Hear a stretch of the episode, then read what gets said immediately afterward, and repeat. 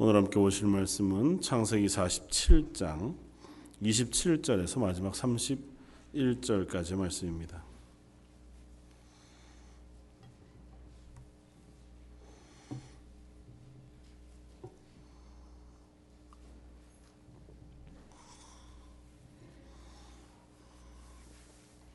창세기 47장 27절에서 31절까지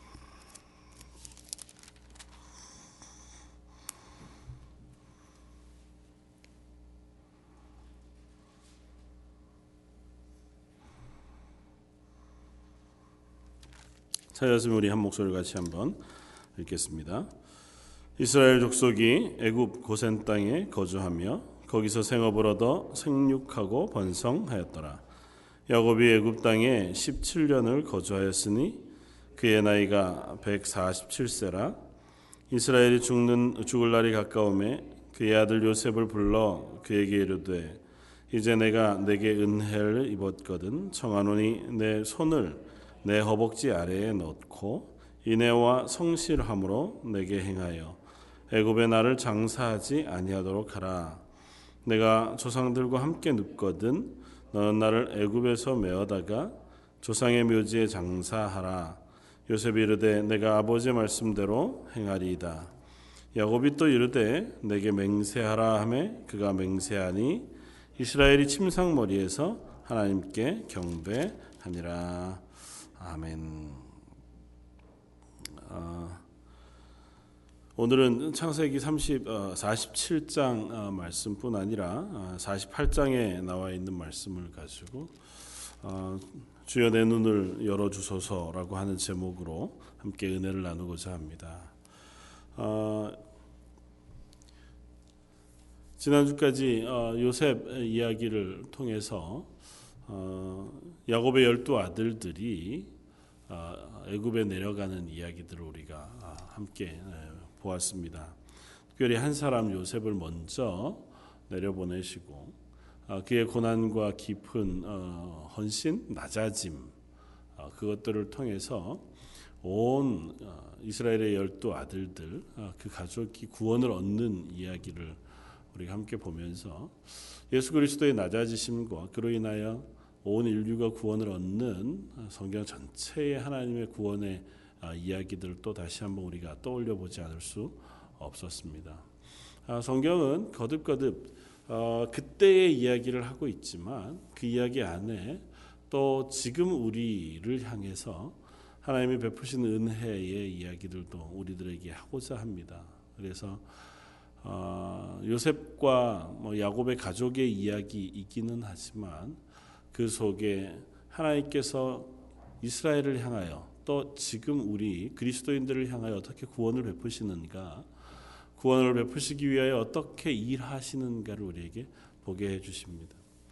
오늘 본문은 이제 요셉의 어, 청을 따라서 야곱과 온 집안이 애굽으로 내려가는 이야기가 47장에 기록되어져 있고 그들이 가서 이제 바로를 만나고 어, 그들이 이제 고센이라고 하는 곳에 정착해서 살아가게 되어집니다.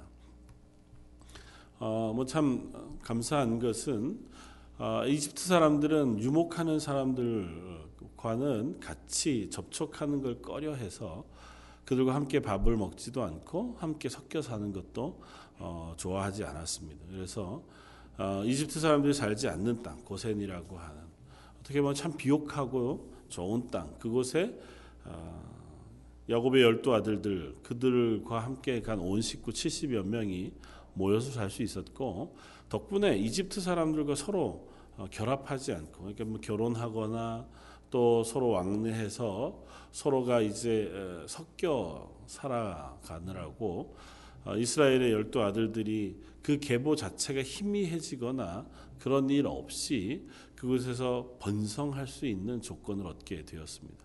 물론 이집트는 이집트 나름대로의 삶을 살아갔지만 그곳에 처음, 처음에는 요셉이라고 하는 총리의 영향을 어, 따라서 어, 이스라엘 사람들 그 형제들이 선대함을 받았고 또 나중에는 정권이 바뀌게 되어집니다. 그러니까 어, 바로 파라오라고 하는 어, 이집트의 그 어, 최고 권력자가 그 혈통이 바뀌어요.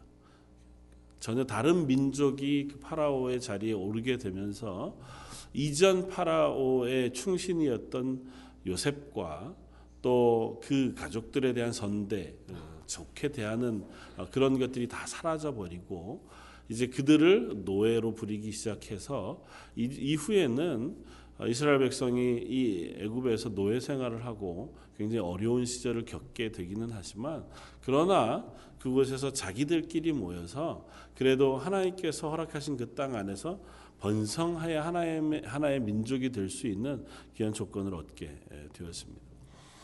그곳에 내려간 지 17년째 되던 해의 이야기를 오늘은 기록하고 있습니다. 이스라엘 족속이 애굽 고센 땅에 거주하며 거기서 생업을 얻어 생육하고 번성하였더라. 야곱이 애굽 땅에서 17년을 거주하였으니 그의 나이가 147세라. 아, 야곱이 이제 가나안 땅에서 애굽으로 내려간 지 17년 만에 그가 거반 이제 하나님의 부르심을 받을 때가 되었다고 하는 사실을 스스로가 깨닫게 되었습니다. 야곱의 인생은 어떻게 보면 참으로 험악한 시간을 보내었습니다.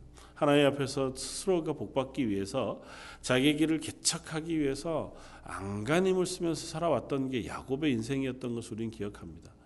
그의 이름처럼 태중에서부터 형의 발목을 잡고 어떻게든 형보다 빨리 나가기 위해서 그 장자권을 얻기 위한 투쟁이 엄마의 뱃속에서부터 있었던 사람이 야곱이었고 그렇게 형의 발목을 잡고 나와서 어, 아버지 어, 이삭의 축복을 얻기 위해서 혹은 어, 그 장자권을 얻기 위해서 때로는 형을 속이기도 하고 아버지를 속이기도 하고 심지어 그렇게 도망쳐간 외삼촌 라반의 집에서 외삼촌을 속이기도 하고 그런 모든 과정 속에서 자기가 어, 자기가 누려야 할 복들을 조금씩 조금씩 어, 가지고 왔던 사람이 야곱이었습니다.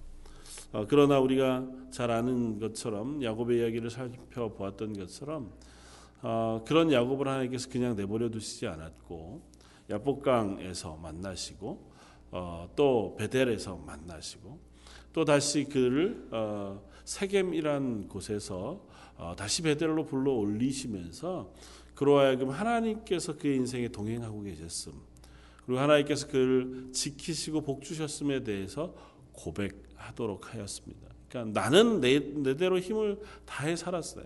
그리고 어, 하나님이 허락하신 복을 어떻게든 누리기 위해서 아니면 내가 어, 받기 위해서 안간힘을 써 살았지만 그 복을 주시는 분은 하나님이시라는 사실을 이 야곱이 뒤늦게 깨닫게 되었습니다. 내가 애써서 그걸 획득하는 것이 아니고 내가 그것을 빼앗아서 내 것으로 만드는 것이 아니라 하나님께서 우리들에게 거저 주시는 은혜로 누리게 되어진다는 사실을 야곱은 깨닫게 되었습니다. 그리고 참 감사한 것은 야곱의 이 말년 마지막 그의 유언과 같은 이야기 그것이 48장, 49장에 계속해서 기록되어지고 있는데 그 야곱의 마지막 유언을 보면 참으로 아름답기 그지 없다고 하는 것입니다. 오늘 본문에 어, 그, 그가 죽게 되었을 때 아들 요셉을 부릅니다. 아마 아들 요셉은 여전히 애굽의 총리였었을 것이고 아, 총리로 사는 요셉과 이 야곱의 가족들은 아마 좀 떨어져서 살았을 것입니다. 아, 야곱이 죽을 때가 되어서 아, 아들 요셉을 부릅니다. 부르고 아들 요셉에게 부탁하는 것이 한 가지 있었습니다. 그에게 이르되 이젠 내가 내게 은혜를 입었거든 청하노니 너의 손을 내 허벅지 아래에 넣고 인애와 성실함으로 내게 행하여 애굽에서 나를 장사지 아니하도록 하라. 그러니까 어, 어, 내 허벅지 아래 손을 넣는다고 하는 것은 맹세하는 행위입니다. 맹세하는 행위. 그래서 내가 너에게 다른 것 다 필요 없다. 너에게 은혜를 네가 나를 좋게 여기거든. 나에게 은혜를 베풀 수 있다면 이것 하나만 내게 약속해 주라. 다른 것이 아니라 나를 이 땅에 장사하지 말아 주기를 바란다. 애굽 땅에 나를 매장하지 말고 나를 아버지 이삭 할아버지 아브라함의 언약을 따라서 가나안 땅에 나를 데리고 가서 그곳에 장사해 줄 것을 요셉에게 부탁합니다. 그러면서 거듭거듭 얘기해요. 그러니까 거듭거듭 얘기하고 요셉에게 맹세하도록 또 부탁합니다. 이게 뭐 그렇게 중요한 일이라고 마지막 자기가 죽을 때쯤 됐을 때 아들 요셉을 불러다가 부탁하는 유언과 같은 이야기를 이런 유언을 남기고 있을까요? 우리가 잘 아는 것처럼 가나안 땅이라고 하는 것은 하나님께서 아브라함에게 허락하셔서 그와 그의 자손에게 주겠다고 언약하신 땅이었습니다. 그래서 우리는 가나안 땅을 약속의 땅이라고 부릅니다.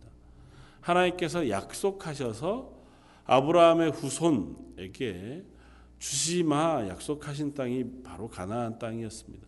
그래서 그 약속을 믿고 붙잡아서 아브라함은 그 땅 중에 일부인 막벨라 굴이라고 하는 막벨라 굴한 귀퉁이 조그만 땅을 사서 그곳에 자기 아내 그리고 자기 그, 그, 그, 그 유해를 그곳에 장사 치루었습니다. 그 고백은 무엇이냐면 내가 살아생전에는 이 땅의 주인이 되지 못했어요.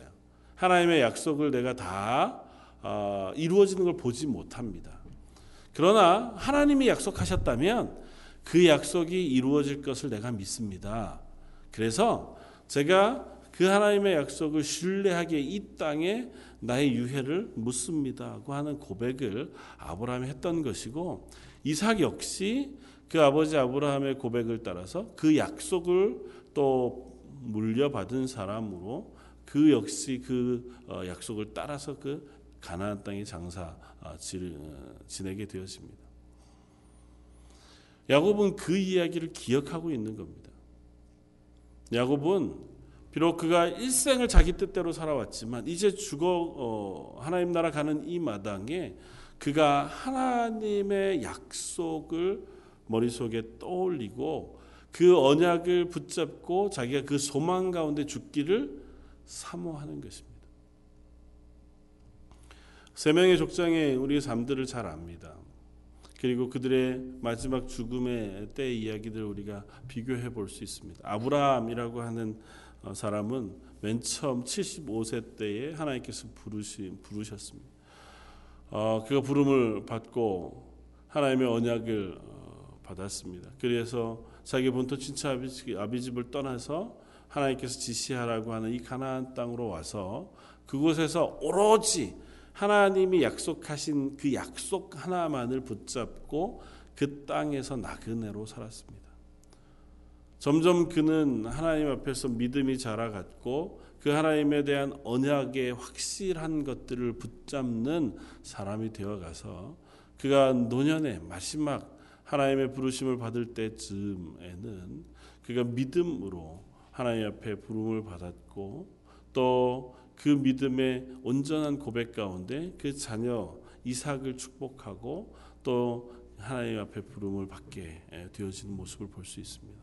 그러니까 아브라함은 그의 일생이 어쩌면 점점 점점 점 믿음으로 자라가는 믿음의 조상의 삶을 살아갔고 어떻게 보면 우리는 조금 도달하기 어려울 것과 같은 아, 참 신실한 믿음을 가지고 살아간 사람이었다고 하는 사실 우리가 보게 됩니다. 물론 그도 여러 부침이 있었죠. 연약한 부분들이 없지 않았지만 그러나 그가 어, 나이가 들어가고 또 그의 믿음의 연수가 지나가면 갈수록 하나님을 향하여 훨씬 더 깊은 믿음의 자리에 나아갈 수 있게 되어졌다는 것입니다.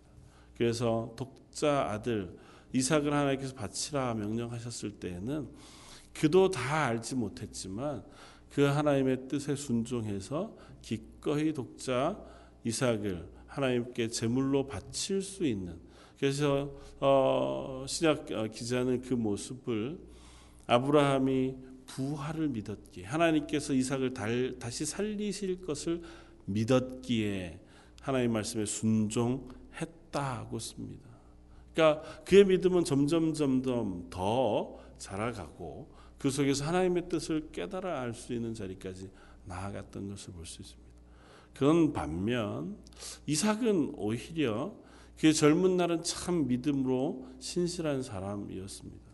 그가 광야에서 늘 하나님의 뜻을 묵상해 가는 사람이었고 싸우지 않고 다투지 않고 그래서 아버지의 뒤를 따라서 아버지가 지켰던 믿음을 잘 지켜서 행하며 살아갔던 사람이 이삭이었습니다. 그런데 단편적으로 나와 있는 이삭의 마지막 노년의 모습은 한편으로는 좀 실망스럽습니다. 물론 본연의 그 법칙에 따라서 장자의 에서를 축복하려고 하고 에서에게 축복하기 위해서 그의 눈이 어두워졌을 때 에서를 불러다가 내가 너를 축복할 것이니 나를 위하여 좋은 음식을 어, 사냥해 가지고 오너라 그렇게 어, 말하는 모습을 볼 수 있습니다. 어, 그러나 그 에서를 축복하는 것은 하나님의 뜻은 아니었습니다. 하나님은 에서를 선택하지 않고 야곱을 선택했다고 성경 분명히 이야기하고 있고 이미 그의 태중에서부터 하나님께서 에서가 아니라 야곱을 택하셨음을 말씀하셨고 그것을 리브가는 어, 기억하고 있었습니다. 그러나 이 이삭은 그것을 다 기억하지 못하고 있었기에 또 그것에 대하여 크게 관심 갖지 않고 있었기에 어떻게 보면 형제 에서와 야곱 사이의 가장 큰 불화를 일으키게 하는 원인을 이삭이 제공했는지도 모릅니다.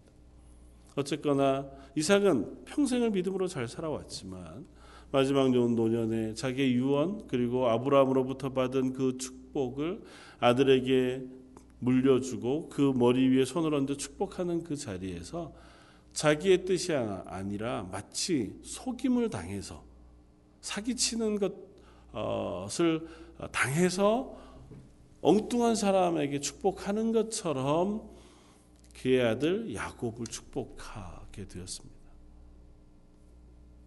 그리고 야곱을 이 바다나람으로 보낸 후에 오랜 기간 동안 그 아들 야곱을 보지 못하고 노년의 시간들을 보내게 되는 것을 우리가 성경을 통해서 볼 수 있습니다.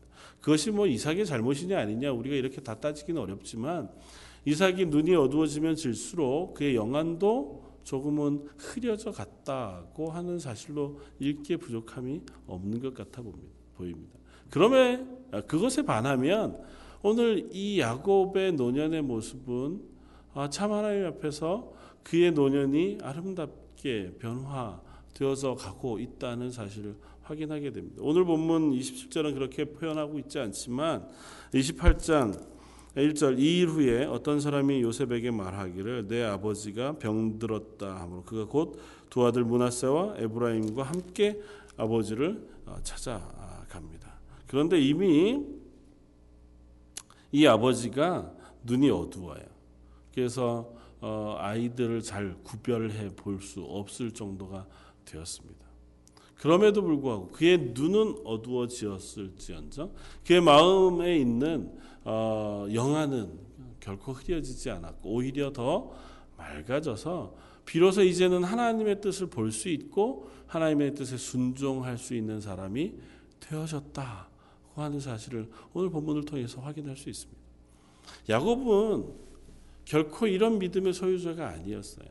하나님께서 베델로 야곱을 부르셨을 때에도 끝까지 베델을 향해서 가노라고는 얘기했지만 베델로 가지 않고 세겜에서 그가 숲곳에서 어, 자리를 잡고 그곳에서 자기의 삶을 살려고 애썼던 사람이었습니다. 하나님께서 내게 복을 주시는 것을 경험했음에도 불구하고 어떻게든 지혜를 내서 자기 나름대로 위기를 돌파해 보려고 하고 자기의 애씀을 통해서 그 위기를 이겨보려고 애썼던 사람이 야곱이었습니다. 그런데 이제 그가 노년에는 그의 뜻이 아니라 하나님의 뜻에 따라서 자기의 일생을 마무리하기를 원하고 하나님이 내게 주신 소망을 끝까지 부여잡고 사실은 총리 대신 요셉의 아버지니까 그곳에서 장사 지내면 뭐 그럼 장사 지내는 게 얼마나 좋겠습니까? 많은 그래도 성대하게 좋은 땅, 좋은 장소에서 거하게 그가 장사 아, 치를 수 있었을 것입니다. 그럼에도 불구하고 그런 것들을 기대하는 것이 아니라 내게 유일한 소원은 이제는 알았다는 거죠. 하나님이 내 아버지 이삭, 할아버지 아브라함에게 언약하셨던 그 언약을 붙잡고 죽는 것, 그리고 그것을 사모하면서 죽는 것이 내게 있어서 가장 큰 복인 것을 이제는 야곱이 알았다는 것입니다. 한 걸음 더 나아가서 48장에 이제 요셉의 아버지가 죽게 되었다 병들었다 하는 이야기를 듣고 자기 두 아들을 데리고 요셉 어, 야곱에게 갑니다. 어, 그러니까 아버지 야곱이 어, 이렇게 이야기합니다. 3절 요셉에게 요셉에게 이르되 이전에 가나안 땅 루스에서 전능하신 하나님이 내게 나타나사 복을 주시며 내게 이르시되 내가 너로 생육하고 번성하게 하여 내게서 많은 백성이 나게 하고 내가 이 땅을 내 후손에게 주어 영원한 소유가 되게 하리라 하셨느니라. 내가 애굽으로 와서 내게 이르기 전에 애굽에서 내가 낳은 두 아들 에브라임과 문하세는 내 것이라. 루벤과 시몬처럼 내 것이 될 것이요. 이들 후에 내 소생은 다 내 것이 될 것이며 그들의 유산은 그들의 형의 이름으로 함께 받으리라. 어, 그들을 데리고 오니까 야곱이 그들에 대해서 축복해 줍니다. 아직 그들의 머리에 손을 얹지는 않았지만 하나님께서 내게 주셨던 복, 내 아버지 이삭에게 주셨던 복이고 내 할아버지 아브라함에게 언약하셨던 복, 어떤 복이요? 생육하고 번성하게 하시는 그 복. 그리고 이 땅, 이 땅은 이 애굽 땅이 아니라 가나안 땅. 그 가나안 땅을 너와 너 후손에게 주리라고 하셨던 그 복을 내가 이제는 이 두 아들에게 줄 것이라 하는 것입니다. 그러면서 이 문하세와 에브라임이라고 하는 두 아들을 자기의 아들을 삼습니다. 그래서 보면 그 두 아들을 자기의 무릎 위에 올려 놓습니다. 10절 오늘 뒤에 보면 이스라엘의 눈이 나이로 말미암아 어두워서 보지 못하더라. 요셉이 그 두 아들을 이끌어 아버지 앞으로 나아가니 이스라엘이 그들에게 입맞추고 그들을 안고 요셉에게 이르되 내가 내 얼굴을 보리라고는 생각하지 못하였더니 하나님이 내게 내 자손까지도 보게 하셨도다. 요셉이 아버지의 무릎 사이에서 두 아들을 물러나게 하고 땅에 엎드려 절했다. 이렇게 아버지의 무릎 사이에서 어, 이 아들들을 데려가니까 그 아버지 야곱이 그를 둘을 끌어안았다 그렇게 표현합니다. 무릎 사이에 혹은 안아 무릎 위에 놓는 이 행위는 양자 삼을 때 하는 행위라고 해요. 그러니까 앞에 고백에서도 그랬지만 이제는 이 둘이 내 아들이 될 것이다. 그래서 누구처럼요? 베냐민과 시몬처럼 될 것이라고 얘기해요. 그러니까 내 아들들 열두 지파 중에 하나와 같이 너의 아들들은 내가 취급하고 그들에게 복을 물려주겠다는 것입니다. 물론 야곱에 대해서도 똑같이 그에게도 복을 빌어줘요. 그러나 나중에 보면 열두 지파를 계수할 때에 하나님께서 레위 지파를 따로 떼어 성전을 섬기게 한 이후에 열두 지파를 계수할 때 에브라임과 문하세가 따로 떨어져 열두 지파로 계수되어집니다. 땅을 물려받을 때에도 에브라임과 문하세가 따로따로 땅을 물려받습니다. 그러니까 다시 말하면 열두 지파의 두 지파가 되어져요. 야곱이 자기 마음대로 이런 일을 했을까? 그렇지 않습니다. 하나님께서 허락하시지 않고 그런 일이 일어나지 않습니다. 그리고 나서 이 두 아들을 위에 머리에 손을 얹고 축복하는 장면이 뒤에 계속 어, 나옵니다. 13절 오른손으로는 에브라임을 이스라엘의 왼손을 향하게 하고 왼손으로는 문하세를 이스라엘의 오른손을 향하여 향하게 하여 이끌어 그에게 가까이 나아가매. 그러니까 이렇게 밀어서 가는 거죠. 내 오른손으로는 에브라임을 아버지 왼손 쪽에다가 놓고 내 왼손으로는 문하세 문하세가 장남이니까 장남을 아버지의 오른손에다 놔서 이제 아버지가 이렇게 축복하면 오른손으로는 문하세를 왼손으로는 차남인 에브라임을 축복하도록 그렇게 이제 아버지에게로 가져갑니다. 그랬는데 어떻게 해요? 14절 이스라엘이 오른손을 펴서 차남 에브라임의 머리에 얹고 왼손을 펴서 문하세의 머리에 얹으니 문하세는 장자라도 팔을 엇 바꾸어 얹었더라. 그가 요셉을 위하여 축복하여 이르되 내 조부 아브라함과 아버지 이삭이 섬기던 하나님, 나의 출생으로부터 지금까지 나를 기르시던 하나님, 나를 모든 환란에서 건지신 여호와의 사자께서 이 아이들에게 복을 주기를 원한다. 그렇게 기도합니다. 자기가 받은 복을 세 가지로 어, 구분해서 뭐꼭 구분한 건 아니지만 어, 선포합니다. 내 조부 아브라함 아버지 이삭에 섬기던 하나님. 그러니까 하나님 아브라함에게 언약하셨던 그 하나님. 음, 그 언약을 또 내 아버지 이삭에게로 연결시켜 주셨던 그 하나님. 그리고 그것을 내게로 복 주셔서 그 언약을 지키신 하나님의 복을 이 아들에게 아이들에게 지금 어, 부어 주고 있다는 것입니다. 또 하나는 나의 출생부터 또 나의 자라는 그 모든까지 나를 기르신 하나님. 내가 부침이 있어서 실패했을 때나 연약했을 때 상관없이 또 내가 바다나 아람에 있을 때나 혹은 세겜에서 실패했을 때에도 나를 여전히 기르시고 여기까지 인도해 오신 하나님의 이름으로 지금 축복하고 있다는 겁니다. 그리고 마지막으로는요. 나를 모든 환란에서 건지신 하나님. 그 여호와 하나님께서 이 아이들에게 복을 주시기를 원한다. 그렇게 하면서 그들을 향한 복도 똑같이 이렇게 합니다. 이들로 내 이름과 내 조상 아브라함과 이삭의 이름으로 칭하게 하옵시며 아들이 세상에서 번식되게 하시기를 원하나이다. 그러니까 아브라함에게 허락, 어, 허락하셨던 그 언약을 지금 이 두 아들들에게 손으로 엇바꾸어서 주고 있는 거예요. 그러니까 요셉이 깜짝 놀랍니다. 아버지 그렇게 하지 마십시오. 왜냐하면 자기가 어쩌면 그것의 희생양이었어요. 아버지가 에서 큰아버지 에서의 복을 빼앗아서 평생 살아가느라고 얼마나 힘겹게 인생을 살아갔는지를 두 눈으로 똑밖에 똑바로 봤고 또 아버지가 열두 아들들 가운데 자기를 얼마나 편애했기 때문에 당한 고통의 시간의 기억을 자기가 가지고 있어요. 예급에 내려와서 17년 그 긴 기간 또 뭐 나중에 아버지를 만나는 기간까지 하면 25년 가까이 되는 그 긴 기간 동안에 20여 년이 넘는 기간 동안에 그가 아버지의 집으로 또 강제로 떨어져 나와서 외로운 삶을 살았던 기억이 있잖아요. 이렇게 또 손을 바꾸어서 괜히 축복했다가 장남과 차남이 서로 싸워가지고 그것 때문에 불화가 생기는 것 싫다는 거죠. 아버지 그렇게 하지 마십시오. 하나님이 그냥 우리에게 원래 하시던 대로 장남에게 축복하시고 차남에겐 차남의 축복을 주시면 안 되겠습니까?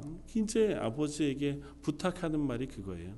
그러니까 야곱이 이야기합니다. 그의 아버지가 허락하지 아니하여 19절 이르되 나도 안다 내 아들아 나도 안다. 그도 한 족속이 되며 그도 크게 되려니와 그의 아우가 그보다 큰 자가 되고 그의 자손이 여러 민족을 이루리라. 그렇게 축복합니다. 두 사람을 다 축복하면서 나도 안다. 네가 무슨 마음인지도 알고 네가 하려는 말이 무엇인지도 안다. 그러나 그가 원래 하려고 하던 의도대로 손을 엇갈린 채로 두 사람을 축복하기를 멈추지 않습니다. 이것이 야곱의 고집이었을까요? 야곱만의 고집? 자기가 과거의 기억을 떠올려 보니까 야 작은 사람 아우들이 훨씬 더 잘 됐으면 좋겠어. 내가 아우 출신이라 괜히 장남들한테는 정이 안 가. 그래서 차남들을 더 축복해야지. 그러고 축복한 걸까요? 그렇지 않습니다. 이 축복을 앞에서 쭉 그가 떠올려 부른 이름들이 다 뭐였냐면 아브라함의 하나님, 이삭의 하나님, 나를 출생부터 지금까지 기르신 하나님, 나를 환란에서 건져내신 하나님의 이름으로 그 복을 지금 전하고 있는 거예요. 그러니까 야곱은 중간에 그저 전달자에 불과해요. 야곱이 능력이 있어서 이 아들들을 축복하는 게 아닙니다. 뒤에 29, 49장에 보면 열두 아들들을 다 하나하나 일일이 머리에 손을 얹어가면서 축복합니다. 그런데 그 축복의 내용이 어떻게 어, 그런 축복을 할 수 있었는지 우리가 놀라울 만해요. 지난번에도 살펴보았죠. 유다를 향해서 메시아의 후, 메시아이신 후손이 그의 족 보에서 나올 것을 이미 어, 머리에 손을 얹고 축복하면서 예언해요. 그러니까 이 야곱이 자기 뜻대로 자기 생각대로 그냥 막 축복을 하고 있는 것이 아니라 이미 그의 눈이 하나님의 뜻을 바라보는 자리에 서 있게 되었다고 하는 것을 이 본문들을 통해서 우리가 확인할 수 있습니다. 어떻게 그렇게 바뀔 수 있었을까요? 어쩌면 그의 고난의 시간이 그가 약복강 나루에서 하나님께 씨름했던 시간, 하나님으로부터 어, 그가 뼈가 부러질 만큼 매맞았던 그 시간. 그럼에도 불구하고 돌아가 세겜 땅에서 아주 어려운 그 환란의 시간을 지나고 나서야 비로소 베델로 올라가 하나님의 은혜를 확인했던 그런 삶의 여정들을 쭉 통과하면서 적어도 야곱은 그가 자기 육신의 눈으로 바라보는 이 세상의 법칙을 벗어버리고 이제 하나님의 뜻을 바라볼 수 있는 영안을 뜨게 되어졌다고 우리가 이해해도 무방하리라고 생각합니다. 하나님의 뜻이 무엇일까를 생각하는 사람이 되었고 하나님의 뜻이 어떤 것일까를 묵상하는 사람이 된 거죠. 나이가 많아 이제 육신의 눈은 어두워졌어요. 문하세와 에브라임을 구분해 볼 수 있을 만큼 시력이 남아 있지 않습니다. 그의 몸이 거동하기도 불편해서 손주들이 왔는데 그것 왔다는 이야기 때문에 겨우 힘을 내서 일어나 앉아야 앉을 수 있을 만큼 육신은 쇠약했어요. 그러나 그의 영, 영안은 한없이 하나님께 가까워져 있어서 그가 그의 손을 들어서 아들들을 축복하고 이 손주들을 축복할 때에 하나님의 뜻이 무엇인지 분별할 수 있었고 그 뜻에 따라서 그들을 축복할 수 있을 만한 자리까지 서게 되어졌다는 겁니다. 그리고 그것을 우리가 이해할 수 있는 한 가지 힌트는 그가 아브라함의 언약의 핵심이었던 이 애굽에 장사되지 아니하고 나를 가나안 땅 그곳으로 가져가서 장사 치를 것을 부탁하는 장면에서 우리가 명확히 깨달을 수 있습니다. 물론 뒤에 이삭도 자기가 죽는 그때에 자기의 유고를 이 이집트에 두지 아니하고 나중에 우리가 모두 다 하나님의 뜻에 따라서 가나안 땅으로 올라가게 되거든 내 유고를 가지고 올라가도록 부탁하는 믿음의 유언을 하고 있는 것을 어, 창세기 50장에서 볼 수 있습니다. 그렇습니다. 저희는 어, 이 말씀들을 묵상하면서 이렇게 생각해 봅니다. 우리가 신앙생활을 해가면 갈수록 우리의 과연 믿음의 눈 그리고 하나님의 뜻을 우리가 살펴보는 눈은 점점점 깨끗해지고 또 떠져 가고 있는가? 시간이 지나가면서 믿음의 연륜이 깊어지고 기도의 자리가 많아지면 많아질수록 우리의 마음이 우리의 눈이 하나님의 뜻을 밝히 알아가는 자리에 서고 있는가? 아니면 자칫 잘못해서 우리의 믿음의 시간은 길어지고 또 우리의 나이는 점점 점점 하나님 부르실 날이 가까움에도 불구하고 여전히 내 이 땅의 눈으로만 이 세상을 살아가고 하나님의 뜻을 발견하기는 전혀 하지 못하거나 또 하나님의 말씀을 통해서 하나님의 뜻을 발견하는 일에는 전혀 관심이 없는 자리에 서 가고 있지는 않은지를 한번 살펴봅니다.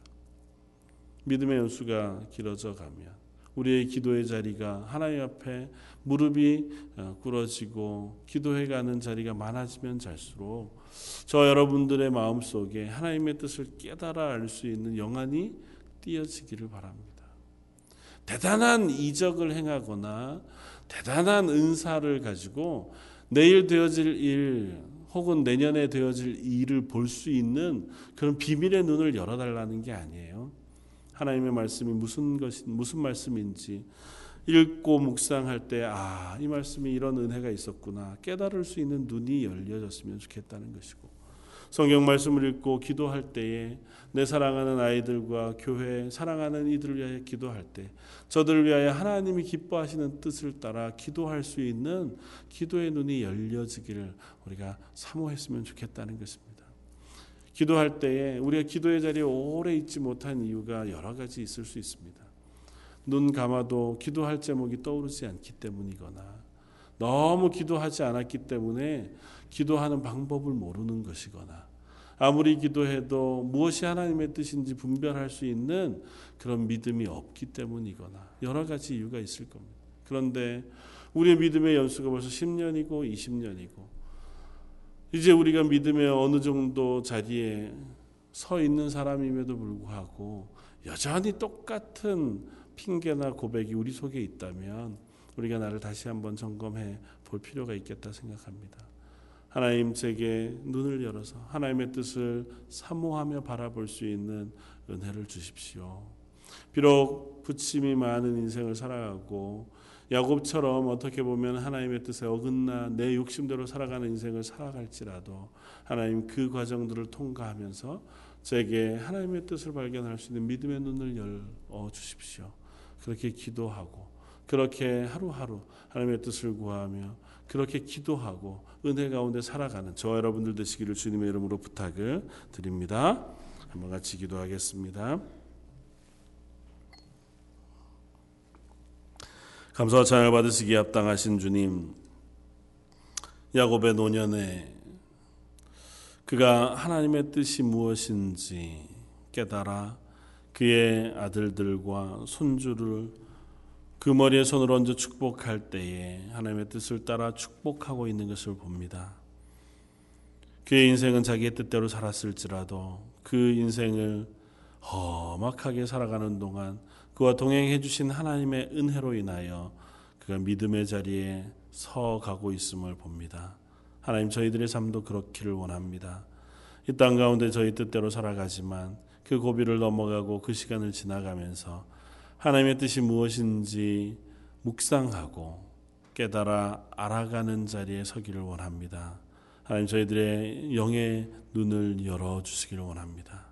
하나님의 말씀을 읽을 때 말씀을 깨달아 알 수 있는 지식, 지혜를 허락해 주시고 기도 자리에 섰을 때 하나님 기뻐하시는 기도의 제목을 깨달아 알아 하나님 앞에서 기도하며 나아가는 사람들 되게 하여 주옵소서. 그래야 저희의 인생이 날로 믿음이 자라가고 또 영안이 뛰어져 하나님이 기뻐하시는 자리에 서기를 즐거워하는 사람들 되게 하여 주옵소서. 모든 말씀 예수님 이름으로 기도드립니다. 아멘.